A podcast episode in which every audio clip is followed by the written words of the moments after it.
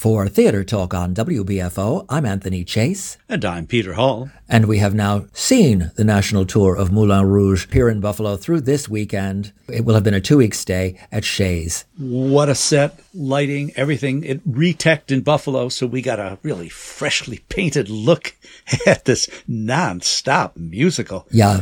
But I have a question for you, Mr. Chase. All of those songs, I mean, I don't know how many songs there were, but who can afford to pay the royalties on all those songs? Well, that actually is quite a saga, and it is 70 songs, or, bits of 70 songs. And 151 people get royalties from those songs because pop songs are frequently a group effort. And it was a long period of negotiation to get them. They had decided that they wanted more songs that had been in the film. The soundtrack from the film had gone platinum, and they knew they had some bargaining power with the people who owned the material.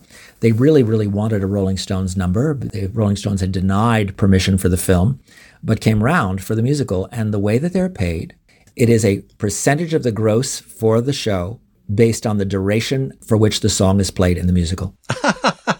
And they were willing to walk away completely. If you tried to hardball them and get more, they'd say, okay, you don't need to be in it at all. And they knew the film had gone platinum. They want to make some money out of this. So everyone wanted to be in it. They leveraged the success of the film to get the creators of these songs to allow them to be used in the musical. And that's how that was done. Just fabulous. It is.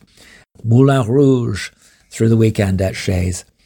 I also saw, along similar lines, lavish musicals, Rocky Horror Show at D'Youville Kavinoky Theater. And that's an A-team of musical theater artists having no shame whatsoever. I gather they did have a midnight showing, but with the caveat, you can't bring props. No toast, no toilet paper being thrown at the beautiful Kavinoky Theater. No, you're not allowed to throw anything except abuse at the stage. That's the Rocky Horror Show. We both got over to the Alleyway Theater for an interesting new play called The Natural House, a pun on a book by Frank Lloyd Wright, The Natural House. I gather it's what we call theater of the absurd. It's kind of hard to explain to people. Yes, and you say interesting. I thought delightful.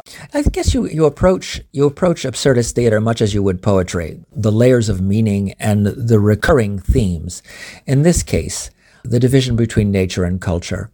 And I think the ways in which people are disenfranchised for culture, the very first concern with this family, this immigrant family, and they're also kind of pariahs in their neighborhood association and some kind of gated community they live in is always on their case. And when the daughter comes home with a horse, a natural horse, well, this is definitely going to get us evicted from the neighborhood. This is a problem.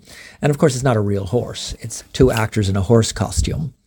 And as the mother's describing, played by Alex Malaise with her heavy Russian accent, how she's designing this community living for poor people, and she only wants 2 kitchens for the whole community. She's saying, well, it's culture that's taught them to retreat into their private spaces. I want communal living, a sense of community. And of course, she can't impose this, but it is true that there's no such thing as a natural person, that we are born into culture. The daughter who is gay is having to deal with this, everything about the family that distances them from others, and it gets highlighted through the absurdist premise of the daughter coming home with a natural horse. The author is T. Adamson, and I think it's a wonderful play. Well, it is certainly beautifully acted. This very friendly horse who hangs out in the living room. At times too friendly. Set in Racine, Wisconsin, which is the hometown of my brother-in-law, and I'll tell you, there's nothing more middle America than that. So we also got up to SISTERS-IN-LAW, which is about the relationship between the first 2 women to serve on the Supreme Court, Sandra Day O'Connor and Ruth Bader Ginsburg. Priscilla Young Anchor plays Sandra Day O'Connor, very prim, very proper. She's been on the court for 12 years by the time Ruth Bader Ginsburg shows up. She does not suffer whiners and complainers. They do skirt the issue of one of her most consequential decisions, George Bush-Al Gore decision, in which she was pivotal, in which she would later regret.